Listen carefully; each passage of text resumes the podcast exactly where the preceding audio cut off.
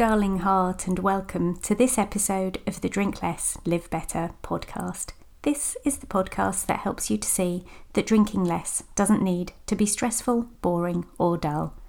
I'm your host, Sarah Williamson, and I decided to have a year alcohol free as a little life experiment and haven't looked back. I'm a best selling author, expert speaker, corporate workshop facilitator, and life coach. I'm here to support you with your alcohol free or drink less adventures. To keep up to date, be sure to follow me on Instagram at Drink Less Live Better and head to the website drinklesslivebetter.com where you will be able to sign up to the five day Drink Less experiment, find blog posts, and you can choose to join the email club where I share resources, wisdom, insights, and glimmers of hope and joy. I hope you enjoy this episode. Let's get straight to it instinct and intuition. I've been thinking a lot about instinct and intuition recently and the differences between them. My thinking has come about because I was conflicted about a situation. I really want to think that I am intuitive, but something happened a long time ago that had me also believing I didn't want to be intuitive. I had a thought about something that might or might not happen in the future, and I did not want that thought to become a reality. I was really anxious because if I had thought this thing would happen, then perhaps it would. And let me tell you now, the thing I was thinking about happening was truly awful, absolutely the worst thing. This thought had haunted me, and I really do mean haunted, for 15 years. I've got a new perspective on it now. The reason I was having that recurring thought was, in fact, because of instinct and not intuition. I had assumed it was intuition because I hadn't thought too deeply about my language around the situation. I'd only thought a lot about the potential situation itself. I had also never mentioned my particular thought out loud to anyone ever until very recently. It was too big and frankly too terrifying.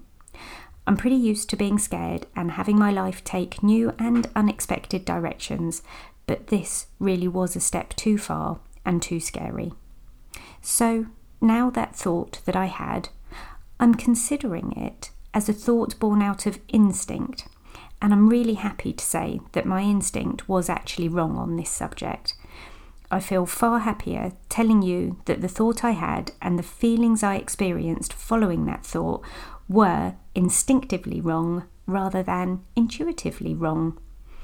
Why does that feel more comfortable to me? Let's explore. Instinct and intuition are often used interchangeably, but these concepts actually hold distinct characteristics that can help guide us through life's many choices. Understanding the disparity between instinct and intuition helps us to understand and deploy different aspects to our decision making processes. Okay, first, let's have a look at the innate wisdom of instinct. Instinct is deeply rooted in our evolutionary history. It's the primal force that has ensured the survival of our species. It's the automatic, rapid response to external stimuli hardwired into our biological makeup over many, many years.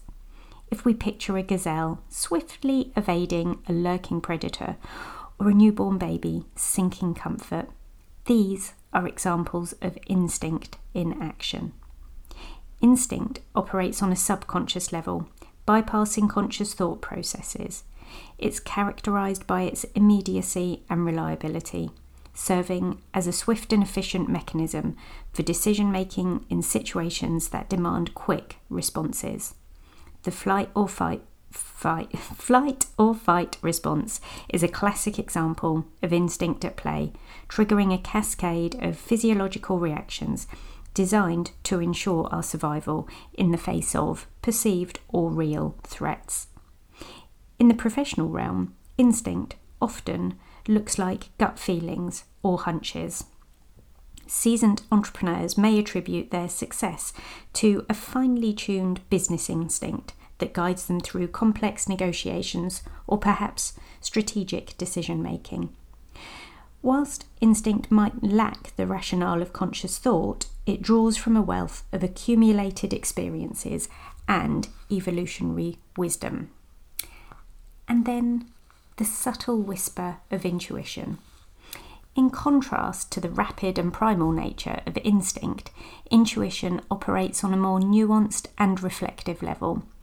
It's often described as a quiet inner knowing that transcends logic and reason.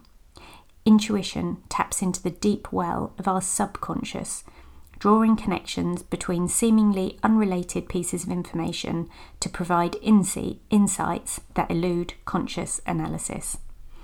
Unlike instinct, intuition is not bound by immediate threats or survival needs. Instead, it emerges as a subtle guidance system, offering perse- perspectives that may not be immediately apparent.